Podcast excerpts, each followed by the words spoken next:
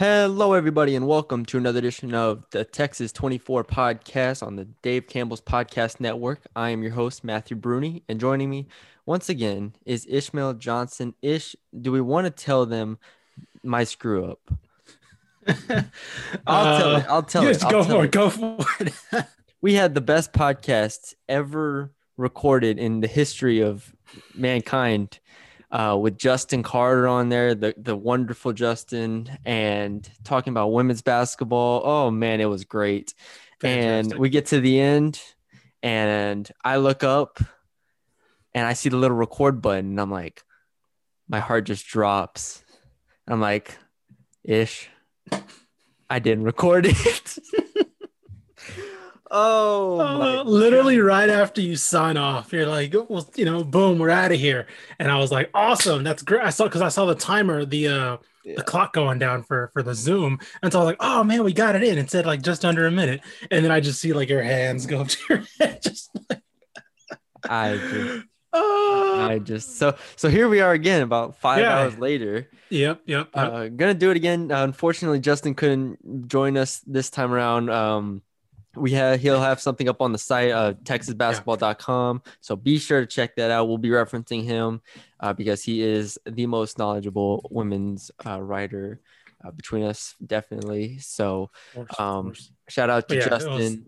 yeah, it was just it was just funny where it was like, well, guess we got to try that again, and uh, And yeah, mostly who- unfortunate for Justin because obviously you know he, Yes. he he was great and he was great with his time as usual, and Yes. yeah, we just basically had to say, well, we had fun just kind of freelance talking with you, I guess. yes yes so um but i mean anyone who's recorded anything has had those type of technical difficulties i've i've Oh, yeah. them multiple times before whether it's like a mic's messed up or something like that it happens but um Right, where yeah. you're like recording through like the computer instead of your Yes. mic or something. Yep. Yeah. yep i have to make sure this little red dot dots on the front Actually, let me make.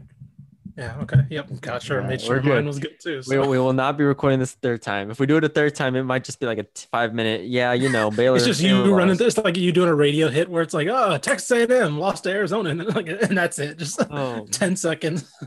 Yep, basically. Well, anyways, uh, this is gonna be a really fun podcast. If you haven't checked out the men's podcast, go go ahead and check that out. That was fun as well. Um, and this women's podcast had some of the great, the best games I've seen in this in, in either tournament, really. Yeah. Um, so we have Baylor, Texas, Texas A&M, Rice to get to, obviously. Um, trying to think if I plug anything. Uh, follow us on Twitter at DCT Basketball. Follow, uh, subscribe on Apple. Leave us a five star rating and review. And let's get right into it, Ish, because let's start with Baylor, who played an amazing game before the Connecticut game. Uh, they played Michigan on Saturday, ended up winning 70 to 75 in overtime in a game where I watched the second half and overtime only. So I didn't get the, the first half experience where they were up. I watched Michigan come back and um, shoot pretty well from three. I saw Michigan and Baylor kind of have to hold them off with a, an amazing NaLyssa Smith game where she went 11 for 11 with 24 points. Uh, she played 44 minutes. Or Ursin Moon Ursin played 45 minutes. DiDi Richards played 45 minutes. Um, it was an impressive effort from Baylor to hold them off, and I'm gl- thankful that they did because um, that would have been disappointing. But they, they pulled it out, and I was I was happy with that win.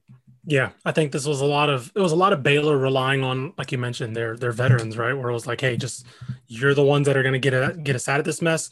It also showed a little bit of their limitations um, offensively. You know, when they didn't, they obviously don't shoot three um, very much, and this was a game where. You know, DJ Carrington was trying to get something going from outside. Moon Ursin went one for three, but it was mostly like, you know, when they didn't have those options, right? It was NaLyssa Smith, and it was like, hey, keep getting into NaLyssa Smith. Um, Moon Ursin started to get inside a little more. Um, DiJonai Carrington, who had a, you know, we'll talk about her more, her uh, more of her in a bit. She's been having, a, she had a great tournament. Um, but yeah, this was them going to their go-to players and saying, "Hey, you get us out of this jam," because that was a really good game from Michigan. Like it wasn't. I don't, if if they would have lost, obviously it would have been a letdown, but it wasn't like a them playing down to their competition. This was just a really good, like they shot the three well. They were able to score decently, like you know, uh, especially in that, especially in that fourth quarter. Um, you know, in the first quarter, I want to say they had them to under 35 or about 35% from the floor. In that fourth quarter, they just shot basically 60% from the floor. Um, they started to hit from three. And yeah, it was uh it was kind of one of those games where I think they caught Baylor a little bit sleepwalking late in the game. Mm. Um, and all of a sudden you blinked and it was oh here we go like we're back we're going to overtime so Yep. um yeah it was a it was a it was a great game like i you know i don't want to i don't want to take anything away from michigan and you know luckily baylor was able to pull it out Yep, for sure.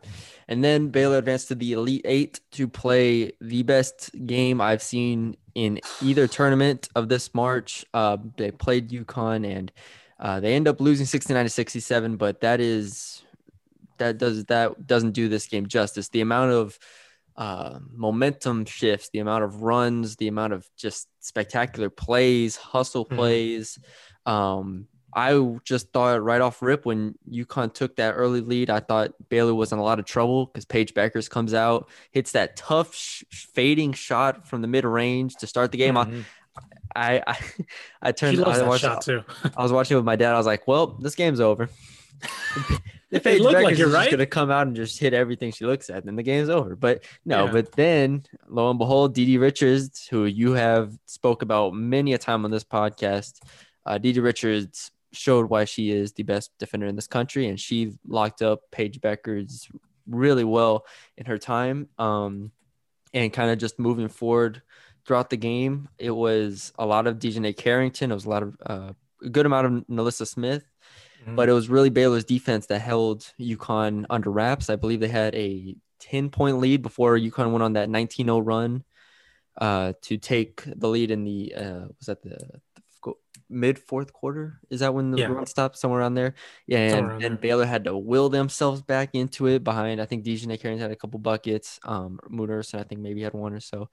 Um, and they bring it all the way back pretty much and have a shot at, at the end to tie it to send it to overtime and they can't get it to NaLyssa Smith and uh, then Carrington has to take a tough shot and it's a lot of people say she was fouled but um, that was a very physical game in a lot of ways and I do believe she was fouled but it was it was a Sure. very tough game and it's obviously not the look they were going for so that was kind of the generals of that game but um, I don't know if you want to, you want to highlight DiDi Richards and just what she was able to do Yeah.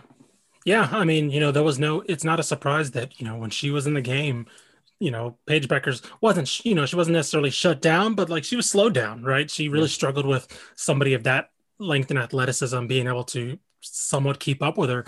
And, you know, she leaves the game. And of course, Paige Bueckers goes off. Um, they have to put DiJonai Carrington on her, who's a decent defender, but she's not DiDi Richards. And so, you know, when you move uh, DiJonai Carrington over to Paige Bueckers, you know that obviously cre- I don't want to say creates a mismatch, but it's a more favorable matchup for UConn. And then of course that moves uh, a lesser defender over to Christyn Williams, and Mhm. you know because Carrington was on Williams and Yep. she was doing a decent job. And so when you have to move um, Carrington off of Williams, then Williams is able to go off, and you know both of them are able to just take over. Um, yeah I think Justin mentioned that this was the first game that uh, Paige didn't have an assist in college, Yep. and like that just shows that one, she was able to just get what she wanted when Didi Richards was off the floor, but also that Didi Richards kind of slowed her down a little bit from in terms of playmaking. Baylor was kind of okay with her, you know, putting up that many shots if it meant that she wasn't getting her teammates involved. And you know, towards the end, it was definitely Christyn Williams getting her shot off.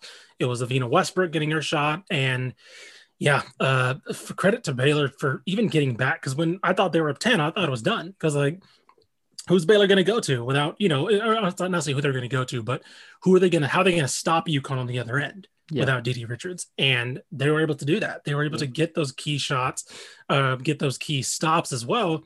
And Sarah Andrews gave him some good minutes um, off the bench. She get, you know, she's still a freshman in a, in a, against a very insane UConn team. So it was asking a lot of her, but still they were able to get some, get some good uh, looks down the end and make it a game.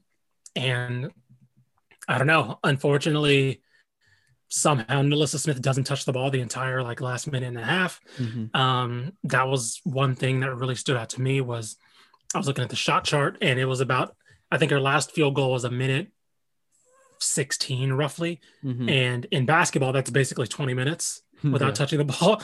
And I just don't know how many times you can go down needing a bucket, how you can go down and not give it to the player who literally didn't miss the game before. Um, she's your best player, especially with Didi Richards off. Um, I understand the last field goal she took. I think it was a block. I want to say it was a it was like a she Yeah. kind of got uh, turned and like you know Mhm. kind of kind of played for a foul. Um, so I get it. You know, it wasn't exactly the best shot she took the last time, but especially in the last the the last possession, DiJonai Carrington played great, but that was a tough look for her. She, you know, they set a high screen for her. I think Queen Egbo did, Mhm. and you know, I think Smith was fronted, so it was a hard pass. But I think you have to. I think you may have to like try to get that pass to her, yeah. and then when Carrington gets around the screen, she's basically running into two or three people. And again, it was a foul. Sure, you know that's Yeah, something that's sure. going to be, you know, it's a it's a sticking point. But you know, in the end, they also didn't get the ball to their best player. So Yeah. um, yeah, DiDi Richards left the game uh, about that was like right at the end of the third quarter. I want to say, Yeah, around there. and, and she and she didn't come out before that, so she ended up playing 30 minutes uh, in the game, and she played 45 minutes the game before. It was definitely a lot of attrition on the bodies of these Baylor uh, girls that playing so many minutes, and at this Oh, yeah. point in men's and women's. The benches are really not utilized very much. I mean, Baylor's men's are probably the only team that still go eight deep at that probably. point. Like, so it's not unusual for these girls to be playing or anyone to be playing this many minutes, but it was really unfortunate because right as she goes down, they go on the run and she tried coming back. They taped the hell out of her hamstring and, and thighs, whatever uh, it was. And Yeah, she it was like, move.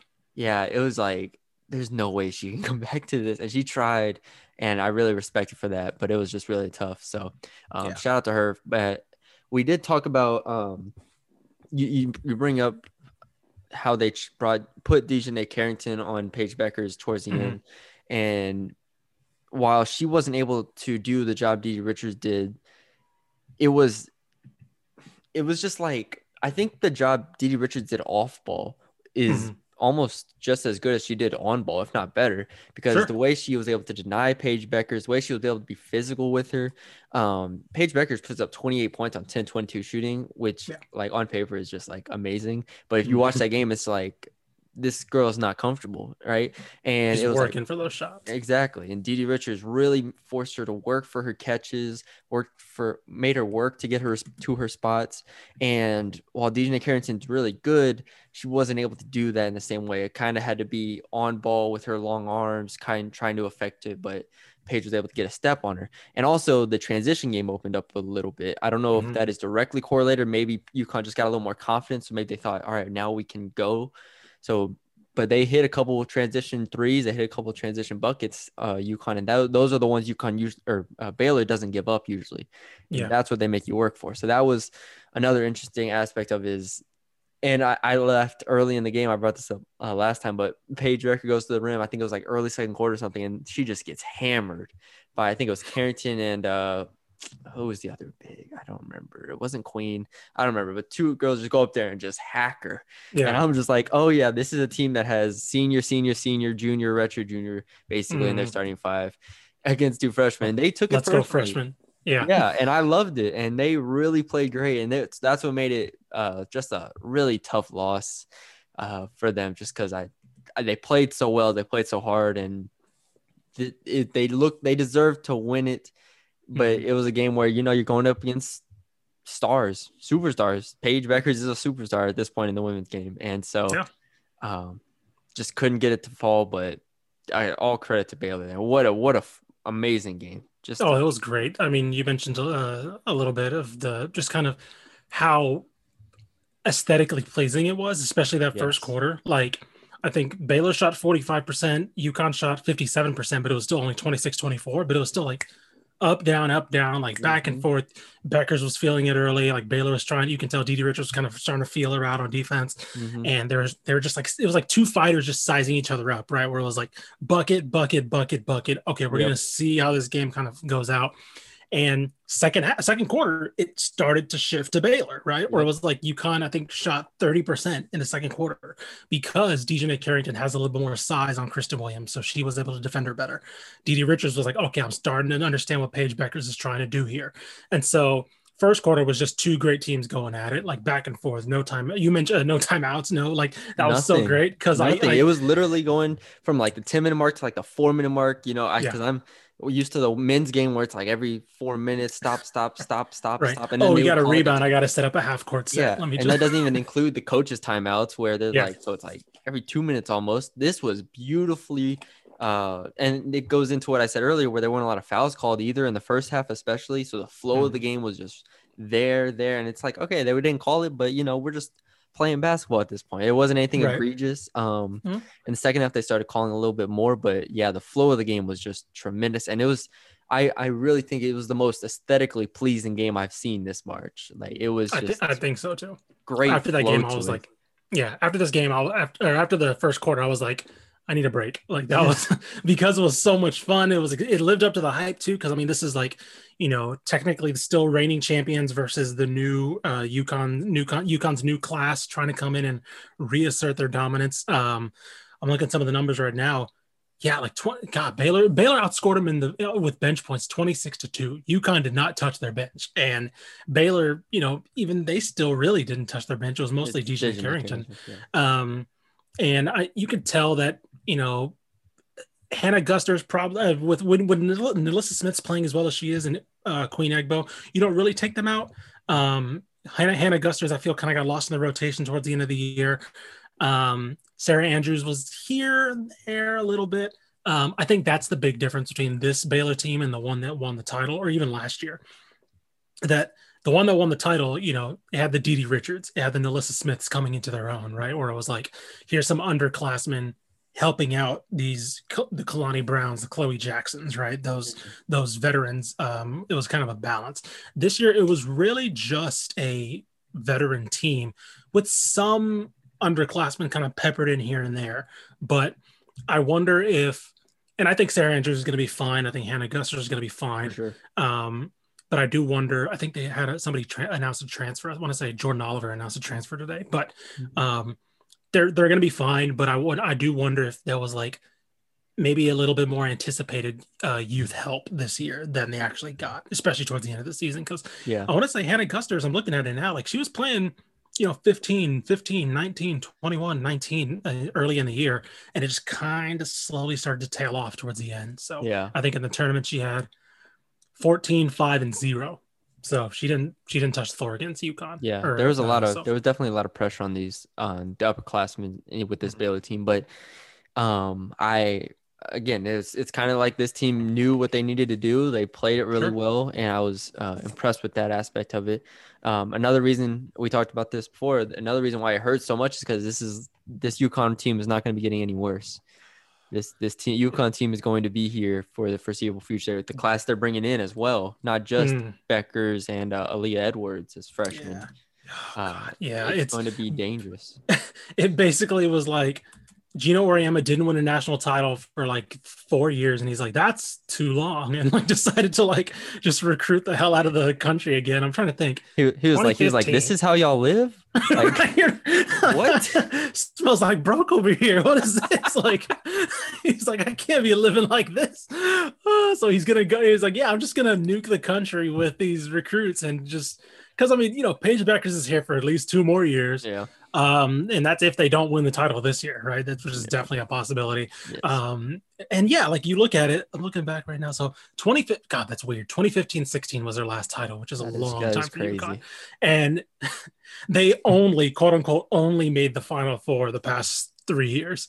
And so, not including last year, of course, but um, so three years after that, they only went to the final four and had like a combined five losses. So, like, it's like, oh, that's not happening anymore. So, yeah, they're just going to go in, recruit the country, have this star player who's going to be the number one pick in three years. And yeah, that's it's not fun. I mean, yeah. So we, we'll have to see how Baylor reloads. Um, I know Mhm. Justin uh, has mentioned it before and has written about it and stuff, but um, we'll. I'm interested to see how they reload. If what they're able to do. If well, you know, with the eligibility things, you know, players are going to be able to come rules uh, or eligibility rules rather. Players are going to be able to come back. Maybe if they want to, uh, if they're seniors or whatnot. Or, I mean, I'm assuming NaLyssa Smith's going to the NBA WNBA. Sure. Um, I don't know. Richards, I'm pretty sure Didi Richards had like a send off um, in the Yeah. final home game. So you know, I'm pretty sure she's done. for sure. Um, yeah, it, it it'll be interesting to see who comes back. Um, and it'll be interesting to see who you know. I think they're going to obviously dip in the transfer market, um, where they're Mhm. going to see who's you know who. Uh, there's obviously going to be some attrition from all over the country of you know players leaving, seniors leaving, moving on, just uh, different scenarios. And um, Kim Mulkey's never been shy to to to get a player, get a veteran player like a Tia, Taya Cooper or a Chloe Jackson um, to give them one or two good years. And yeah, I think they have the number 13 recruit coming in, Miriam Dada, I think that's how you pronounce her name, out of Arkansas. So uh, that she'll be a post player, six four post out of Arkansas. So there's their kind of incoming uh, uh, star Yeah. forward. So you know, well, hopefully she comes in and her Hannah Gusters of, in some capacity can uh, can really uh, provide some um, a boost for them. Yeah. Uh, great season for Baylor overall, 28 and 3. Obviously, I mean, we don't need to lament how just consistent they are just every single year with what they're doing. Even Sure. with the COVID pause they had in the middle, I think they missed like three weeks from December. Uh, they missed two weeks there, December 19th to January 2nd. Mhm. I think that was the big one. I'm trying to make sure there was another one. Yeah, I'm pretty sure that was that was the one. Um, That was the U the U the first UConn game, right? That was scheduled. Yeah, yeah, Yeah. yep, that was it. And so they played one game basically from December 19th to January 16th. Mhm. So, um, so yeah, that is it was a tough year, weird year, but they still showed time and time again how talented they were. I mean, they beat Texas twice. They, Yeah. they had a really good year. So, um, interested to see what they do moving forward. But that was a great game, and we had to had to highlight that. Oh, yeah. So, all right, let's go to Texas, who played another just tremendous game uh, in the Sweet 16. Played Maryland, a team that we all said on the last podcast, me, Ish, uh, Justin, we're all like, they're gonna have to score with Maryland because there nobody has been able to slow Maryland down. Maryland comes in averaging 92 points a game, 99 in the tournament Mhm. and Texas somehow, some way, held Maryland to a season low 61 points and defeats the Ter- the Lady Terrapins 64 to 61. I mean, on the back of four players in double figures: Charli Collier 16, Celeste uh, Taylor, uh, Celeste Taylor uh, 15. I mean, you go down the list. Kyra Lambert, I thought had a really good game at, with 10 points Mhm. and she really played good defense. Audrey Warren missed uh the final what quarter of the game roughly. Mhm. Team effort, defensive effort. They held Maryland to what what they hold shooting 24 of 60 shooting, which isn't even like awful, but it's awful Right. for their standard. 40% for for a Maryland team that averages I think 44% from the field. I think that was Mhm. and 20 and 5 of 22 from 3 from Maryland. Uh, another thing is 8 of 10 from from free throw line for Maryland. So they kept them off the free throw line with the I mean the talent that Maryland has with Diamond Miller and Ashley Owusu, those two, I was waiting for those two just kind of get going, and Texas just continued to to stay in front of them. Really, that was the big Yeah. thing. They didn't let them get downhill, and they made them shoot some tough threes, and they missed them. So, wow, I'm just I'm still in shock that they were able to beat Maryland. I, the whole time I was just waiting for Maryland. They didn't, and Maryland never put on that comeback. So, I mean, what what you yeah it, it was this this was similar to uh the feeling you had in the um the Baylor game where it was like oh okay here's where they kind of you know here's where Maryland you know puts the game away right Yeah. where you kind of waiting for that moment and I thought honestly I had that I had that feeling um similar to when you were watching the UConn game actually when you saw Paige Bueckers hit that you're like oh there's that and I had that when Maryland went up nine nothing because they went up nine nothing Yeah. real quick. Uh, I think it was uh, I can't remember if it was Celeste Taylor or Kyra Lambert who had just her just shot rejected at the rim when it was like seven nothing or five nothing, and then like Ashley Owusu took it down and just like had like a clear lane layup, and I was like, oh god, this is gonna be yeah. this is gonna be bad. And yeah, like I don't know, I didn't I didn't expect this at all. Ashley Owusu did not get going. Um, she was definitely frustrated by Celeste Taylor. There was a a moment in the third quarter where she like ru- like lowered her shoulder a little bit trying to get in the lane because she was like really visibly frustrated. Where i was like Yep. she i can't bully this girl. And like you know basically had a, had a, uh, uh, celeste taylor drew a drop charge on her. It was like it was like oh she's pissed. Like she she realizes that she can't get around celeste taylor.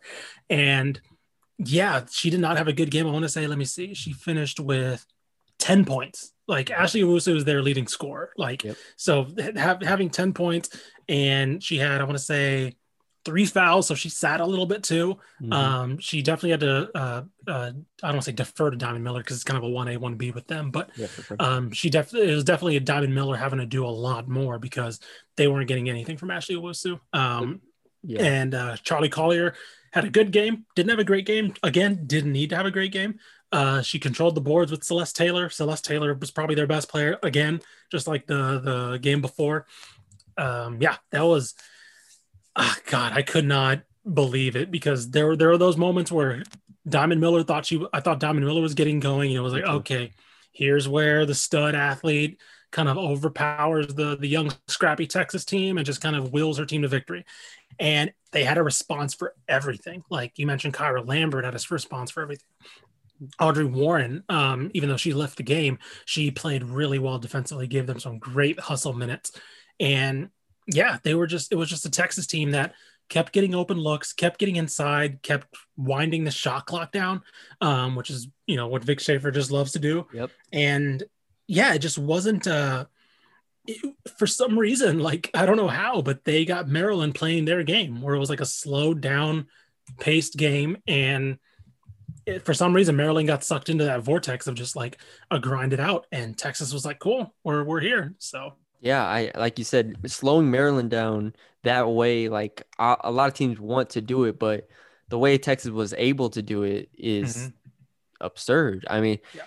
I'm I'm trying to. I mean, Maryland basically only played a Big Ten schedule this year. They played like five non-conference, no, four non-conference games basically. mhm. Um, but in these conference games, it's literally 100, 4, 85, 83, 88, 88. So it's like for and so I asked y'all on the the last great podcast we did with um you you and um, Justin about yeah, how Texas was able what changed for Texas and the biggest thing was Justin said was their defense like in the regular season they were a fine defensive team but they weren't like this sure. like they weren't able to hold Mich- Maryland to 6-1 or anyone really I mean even UCLA the way they played them Mhm. And so I think you have to chalk it up to Vic Schaefer, just the, the way he was able to get this team to buy in on the defensive side of the ball and understand that we don't have the horses here to outscore these teams like that. We can create Sure. offense from our defense, and that's kind of what they did in a lot of instances. Was uh, like Kyra Lambert, she was able to create her offense from her defense. Celeste Taylor in a lot of ways, Joan,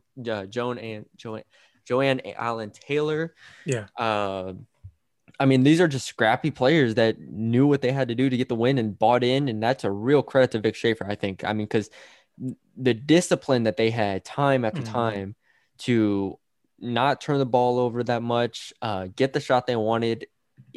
It's that is not something that's easy against this Maryland team. Like when this Right. when this Maryland team started pressing or not pressing, but whenever they started getting some momentum, te- Mhm. Texas didn't fold, Right. and I really questioned if they would fold or not. Like the whole time, I was like, okay, like this Texas team is good, but they're not like this world beating. They're not like UConn and Baylor over here that have been in these situations before or that are supremely talented. But time after time, they just wore them down, and I it's it's Mhm. unbelievable because man, Diamond Miller and Ashley Owusu, I was so impressed with.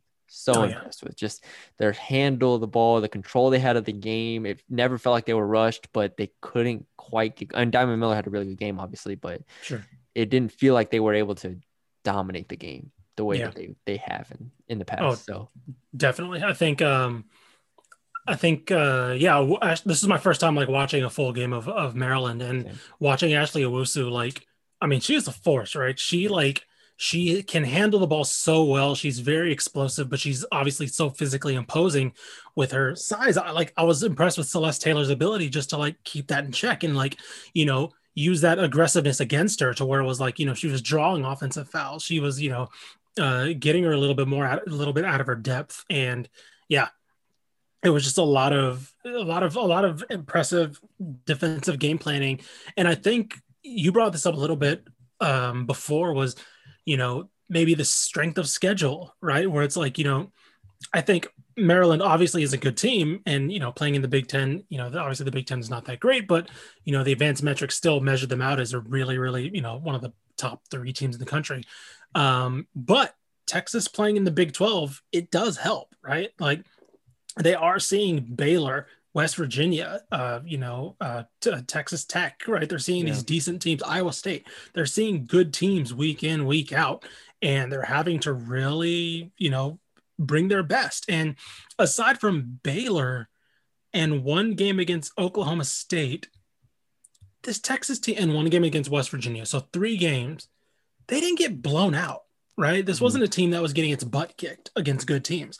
They were really holding, and against uh, Baylor was the only team that really consistently gave them just like trouble where they just looked overmatched. Yeah. Every other game, they were there and right there. And so we talked about their inconsistency and like, you know, how this this run obviously wasn't expected, but this is always a team that flashed stuff here and there and we just the only thing we didn't expect was them to put it together in the tournament but the seeds were planted that there was a competent team in there to be able to do something like this. And yeah you mentioned it with vic schaefer just an incredible coaching job by him just breaking things down basically saying hey look here's my defense. We're not going to complicate things. We're just going to try to get these teams to play our game. If they don't oh well like you know yeah. we'll talk we'll mention the south carolina game in a little bit.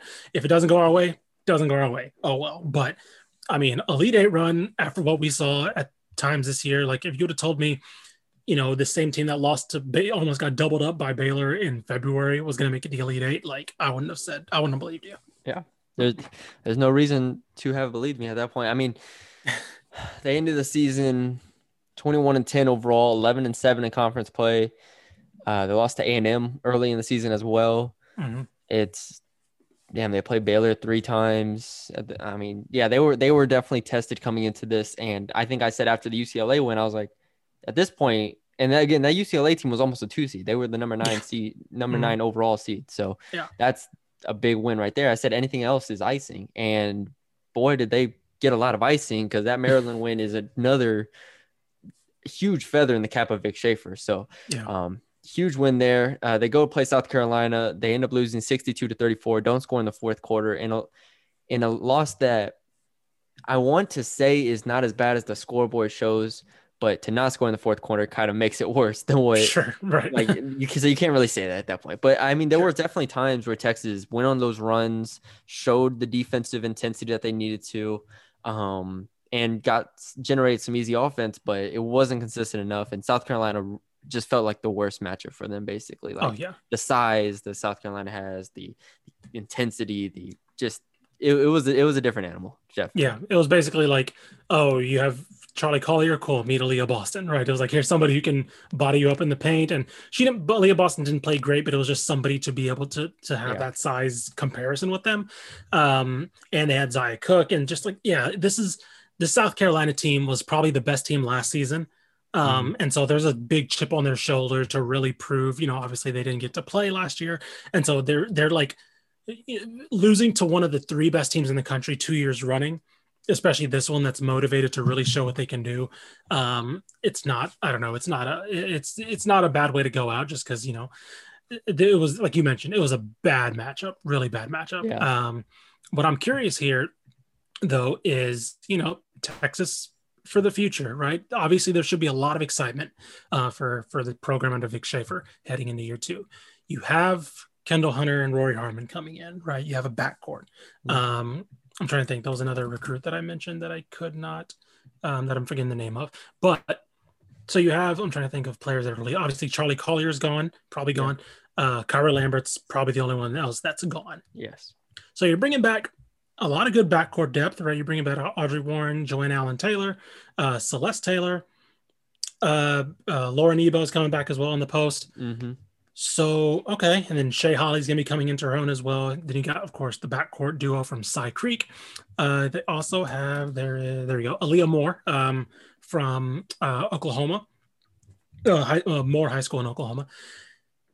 You know, this is I'm I'm really interested in what Texas has because that backcourt rotation is gonna be really fascinating next year because they're gonna be deep, right? Yes. They might not obviously we expect the the, the two Cy Creek girls to come in and play a, a factor, but you still have, of course, Joanne Allen Taylor and Celeste Taylor probably locking down those two guard spots early on at least. But I mean, are they going to be? I mean, they're going to be roughly five deep at that guard rotation spot, right?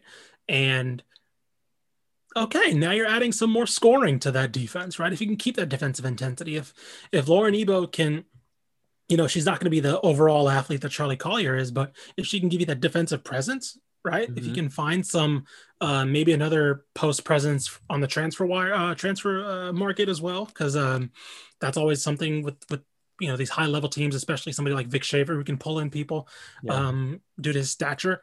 Okay, then you're looking at something. You know, you're looking at some expectations next year potentially, and I think it's okay to have those expectations now because you saw this team, Vic Schaefer, with not really quote unquote his team yet, take him to the Elite Eight, and so I think you should see them, especially with Baylor closing the uh, uh kind of in a rebuild you know, mm-hmm. potentially closing that gap a little bit more next year. Yeah. You know, if they they shouldn't be losing by 30 next year, right? They should be definitely being I don't want to say winning, but within striking distance of that team. And so I'm really Texas is going to be really fascinating next year. Yes, yeah, they could anywhere between 1 to 4 I think is uh, in the Big 12. I, we have to see how they kind of play out, but Iowa State obviously sure. is a good team, West Virginia, Baylor.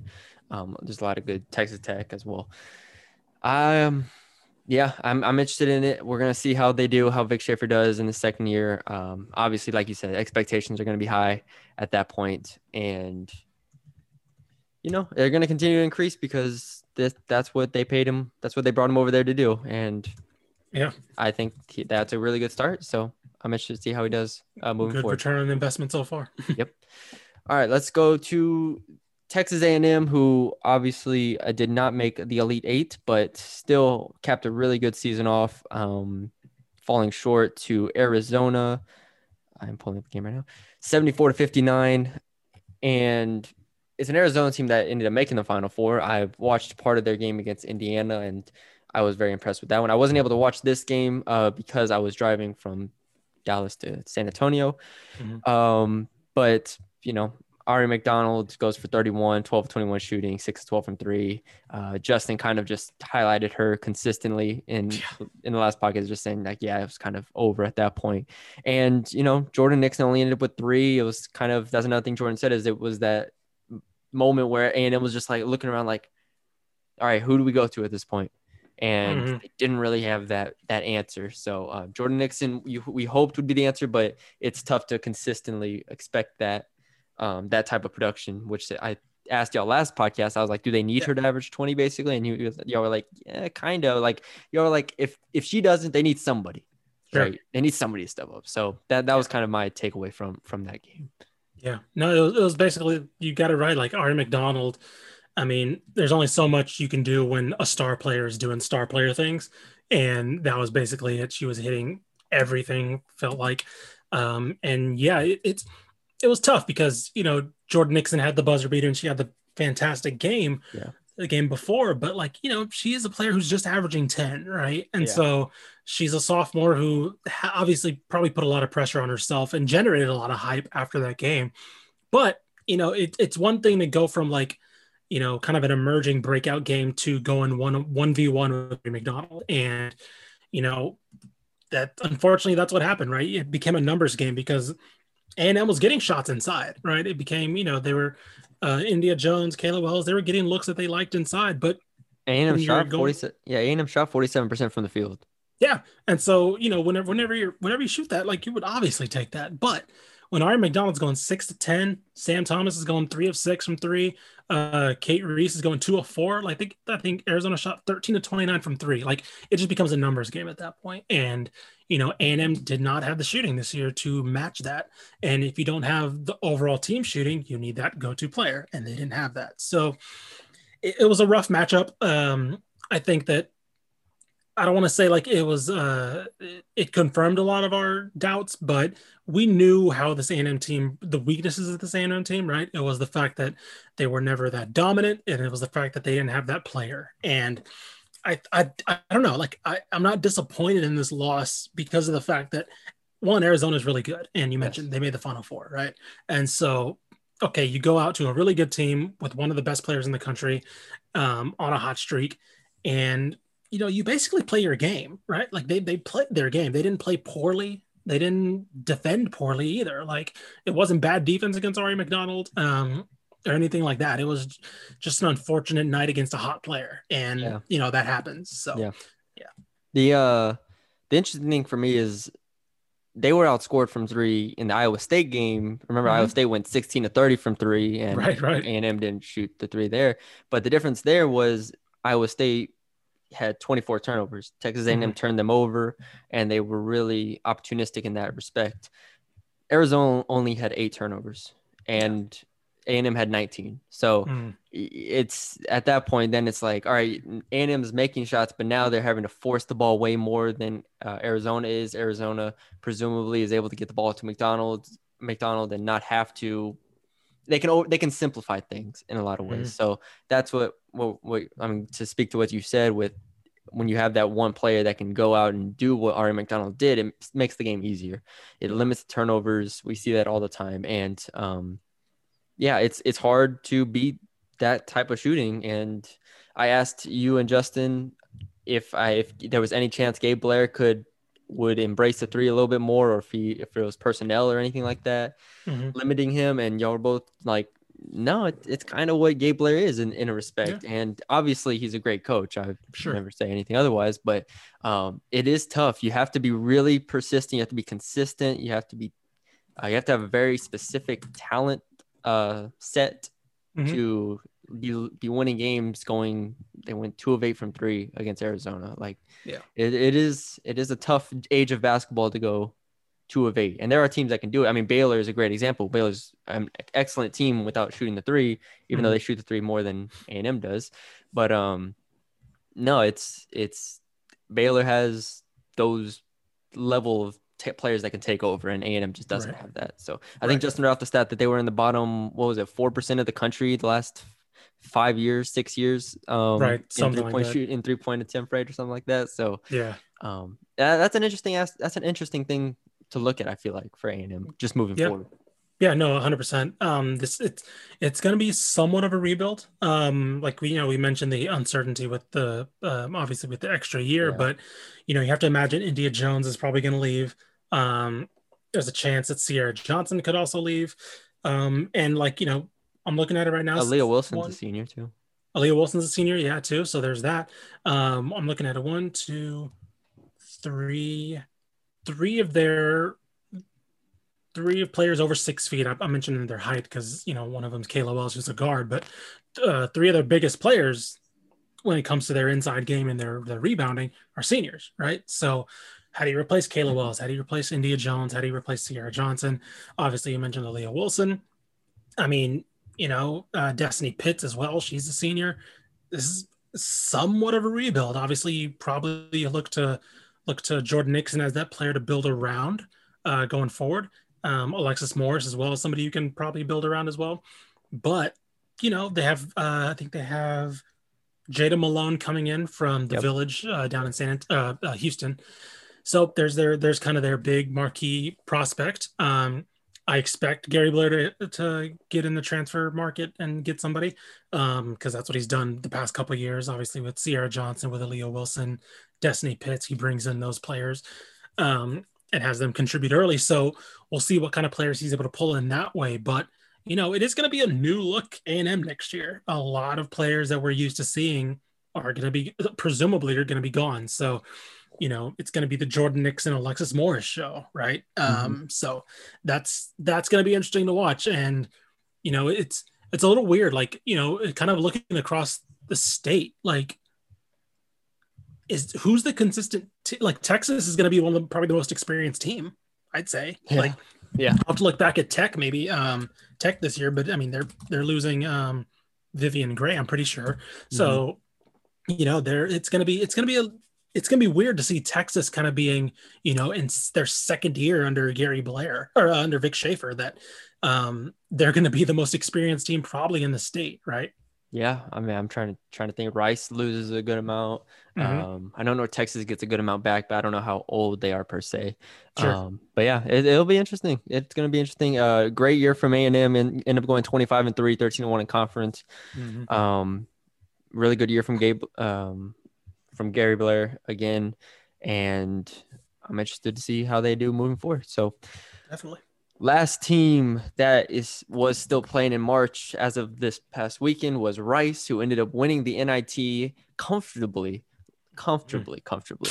Uh, first round, Arizona State beat them by 12. Uh, second round, Fresno State beat them by 14. Third round, California Baptist beat them by 24.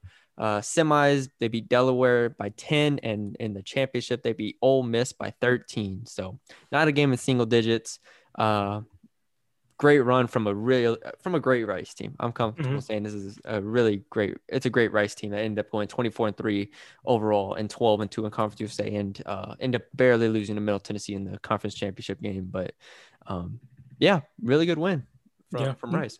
Definitely, it was it was kind of a a bittersweet uh, tournament from them because you know they obviously run through the NIT, and it's always great to hang hardware, but damn, I would have loved to seen this team in the tournament. Like, yeah. like the fact that they ran through, you know, you mentioned it, no games in single digits. They looked, they were in control every single game. It just like, uh, would have loved to have seen this team in the tournament because they deserve to be. This team was really good. Um, two, three, basically three years running now, uh, especially the last two years.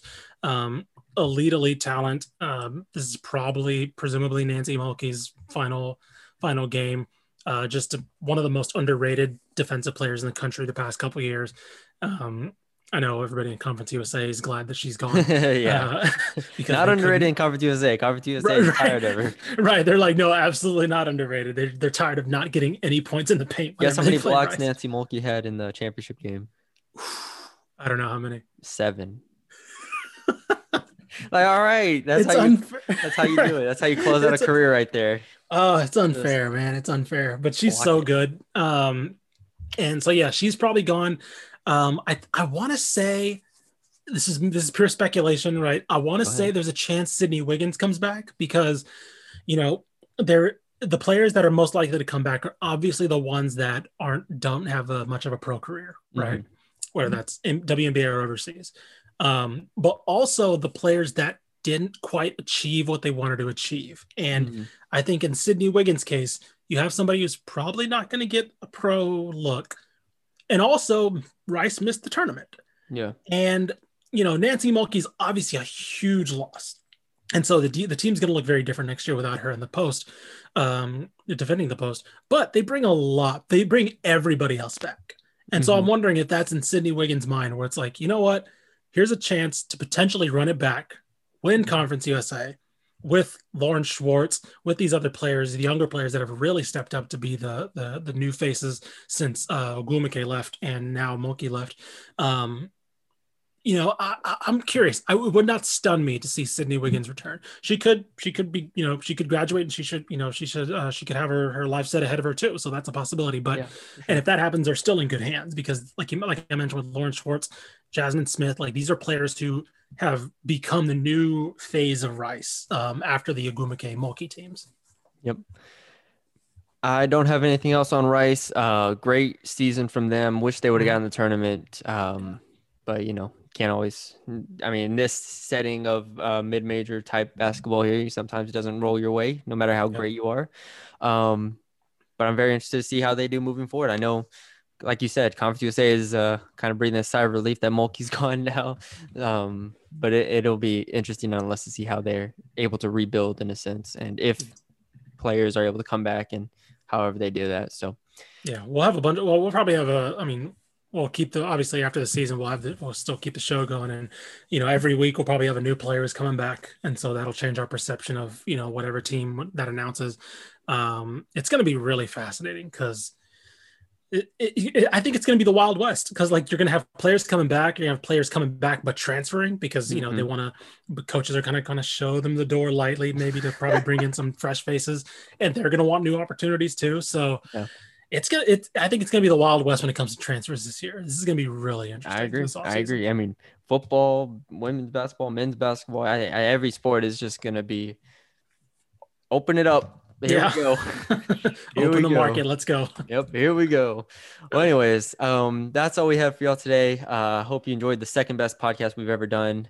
Um, and again, shout out to Justin uh, for for helping us out and check out his stuff on DC uh, TexasBasketball.com. Uh, follow him on Twitter as well, and follow Ish on Twitter at Ishmael R Johnson. Follow me on Twitter at Matthew Bruni underscore. And yeah, subscribe on Apple and leave us a five star rating review. Just scroll down there and press the little five stars. And that's all you got to do. So thanks for joining us, and we'll talk to y'all later.